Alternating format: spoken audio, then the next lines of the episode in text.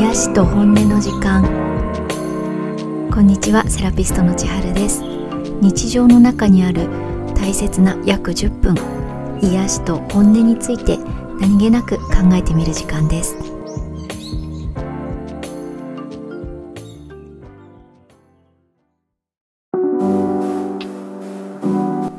今日も聞いていただきありがとうございます。今はエアコンのいらない時期で気持ちいい時期で過ごしやすくなりましたがよく眠れていますか？春と秋は眠いよねって お話しする方が増えますが私も年々気を抜くとですね急にどうにもならない眠気が来てしまって硬い床でほんのちょっとと思ったのに30分ぐらい寝て起きたら体が痛くなってることとかほんとよくあるんですが今日は常温水にちょっと酸っぱくて目が覚めるようなレモン果汁を入れて飲んでいます、えー、今日はこれまでお話ししてきた体心思考呼吸の状態5つのパターンの5つ目5人目の眠りをこよなく愛す亀さんのご紹介です。亀さんは寝るの大好き休むの大好きなので自分の役割があったとしたら省エネモードで役割を行うことが得意です。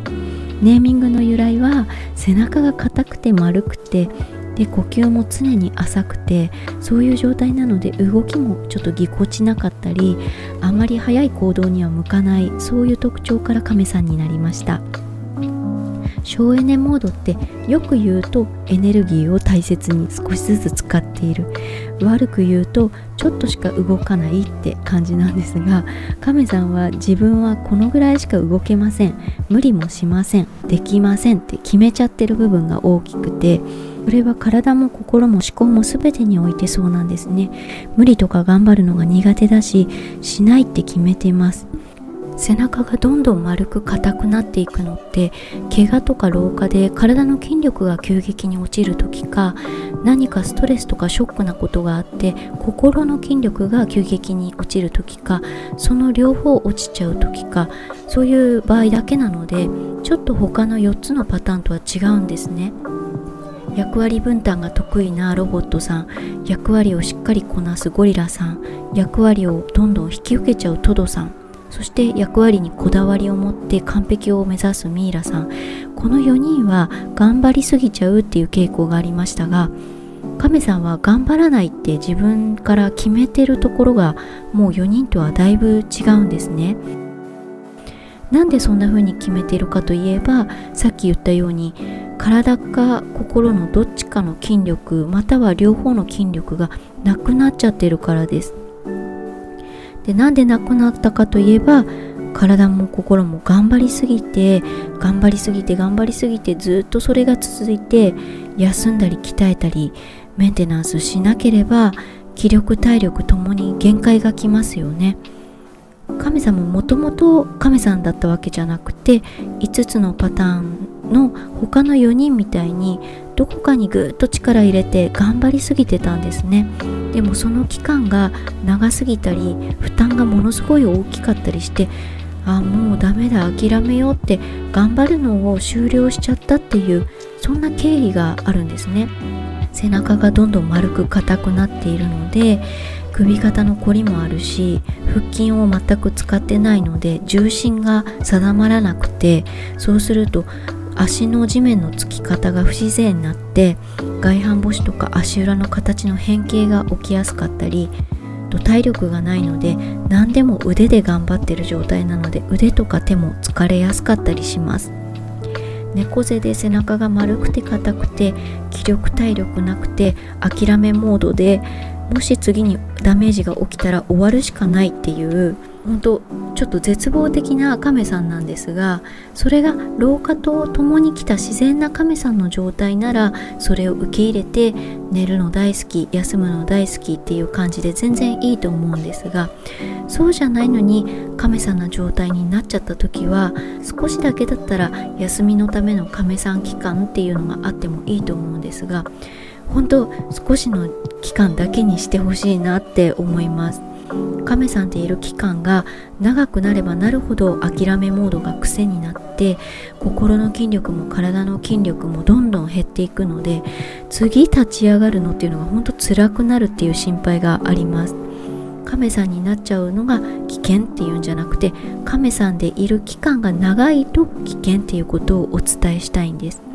でも一旦亀さんになってしまって自分はもう頑張りすぎて体の体力も心の体力も残っていない。全て諦めて過ごすしかないってなっちゃった人は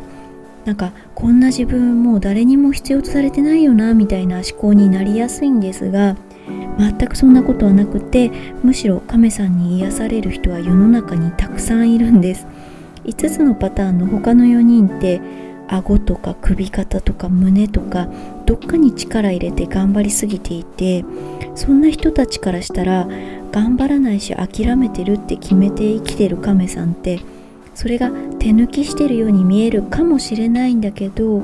でも心の奥ではみんなどっかでいいなって思うんですよ。頑張らなくていいならそれって羨ましいなって亀さんがいてくれたことで頑張りすぎていた自分に気づいて私もちょっと休もうかなって思えるようになる人はたくさんいると思います。あと亀さんの周りからの印象についてお話ししてなかったんですが亀さんって今はもうリタイア組みたいな気力体力はありませんみたいになってるけどもともと頑張りすぎてそうなったわけだからあの頑張ったり苦しんでる人たちの気持ちって昔も自分味わってきたからちゃんとわかるんです。亀さんは自分の周りで頑張ったり苦しんでる人の気持ちに寄り添ったり気力体力がないなりにその人たちの役に立とうっていう協調性とか柔軟性っていうのはすごくあります。自分がリーダーになることは無理でも人を理解したり人に従ったり応援したりっていう柔軟性協調性があるので周りからは人の気持ちがよくわかる穏やかな癒し系なんかその場の長老みたいな印象を持たれることが多いです。そういうふうに亀さんも周りの人の役に立っているって実感することで自分はもしかしたらもう一度頑張れるかもしれないって亀さんの状態でいることを終えるためのきっかけも出てくるかもしれません。みんな生きてたら耐えられないぐらい悲しいことが起きたりもう自分は何の役にも立たないかもってこう絶望したりもういいやってなる時期があると思うんですがまさにそういう時の心の状態も体も思考も呼吸も亀さんの状態だから一人で過ごしてればなかなか立ち直るのは難しいと思います。でも今お話ししたようにそういう亀さんの姿って他の頑張ってる人からすると頑張らない諦めるっていうことを見せてくれて人の痛みもちゃんと分かってくれる貴重な存在でできればそばにいてほしい存在なんです。なので周りは亀さんと話して痛みを分かってもらえて癒されたりするし亀さん自身もそうやって周りの人と関わっていれば何か必ず亀さんを卒業するきっかけが見つかるんですね。落ち込んだりしばらく休んだり充電する期間って誰でも必要だけどそういう時は最近背中丸く硬くなっててないかなとか必要以上に諦めモードになってないかなとか腹筋使ったり体の体力つくように動いたり心の体力がつくように人と関わったりそういうのできてたかなとちょっと振り返ってみてほしいなと思います。あとただちょっと背伸びして背中を伸ばすっていうことだけでも亀さん状態になりがちな時のリセットになってあともう一頑張りするためのきっかけになると思うのでまずはぐっと背伸びして深呼吸してそういう時はマイペースに頑張ってみてください。今日のまとめです。今日は背中がどんどん丸く硬くなっていって気力体力弱り気味諦めモードの亀さんをご紹介しました。ドーンと落ち込んだりなかなか頑張る気力が湧いてこないっていう時はまずはしっかり休んで充電してから背中の丸さ硬さを少しずつ伸ばして動かしてケアしてみてください。そして周りの人とたくさん関わって楽しい気持ちとか元気になるきっかけが見つかるように過ごしてみてください。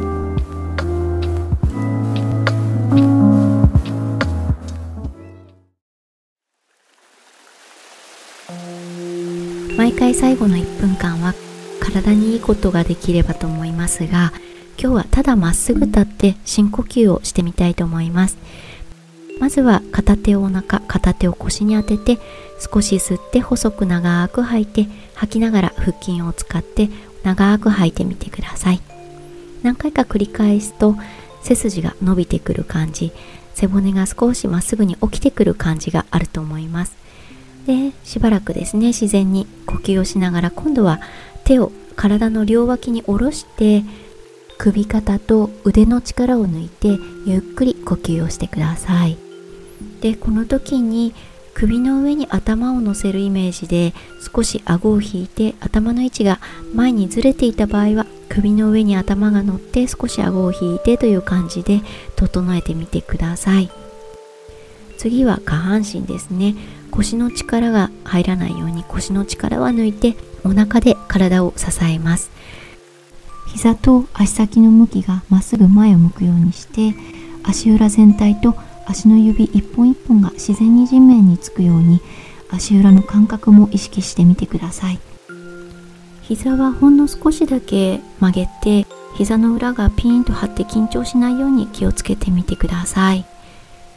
今言った頭の位置首肩腕の脱力膝を少し曲げて膝の裏の緊張を減らすそして足裏全体足指一本一本自然に地面につくように意識をするなど立つだけでも改めて上手に立つって意外と気をつけることがいっぱいですよね。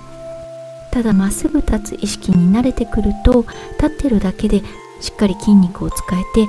体も疲れにくくなるので是非一日何回かまっすぐ立つ意識してみてください。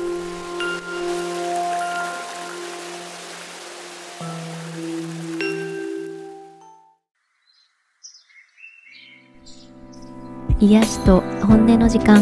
今日も聞いていただきありがとうございました。今日までお話ししてきた自分の状態を知る5つのパターン。ロボットさんゴリラさんトドさんミイラさんカメさんについてはノートというサイトにまとめています。公式 LINE ブログインスタグラムと合わせて番組情報欄を見ていただけたらと思います。今日も日常の中に何か少しでも癒しがありますように。そして独り言でも本音をつぶやいて安らげる時間がありますようにまた次回ご一緒できることを楽しみにしています。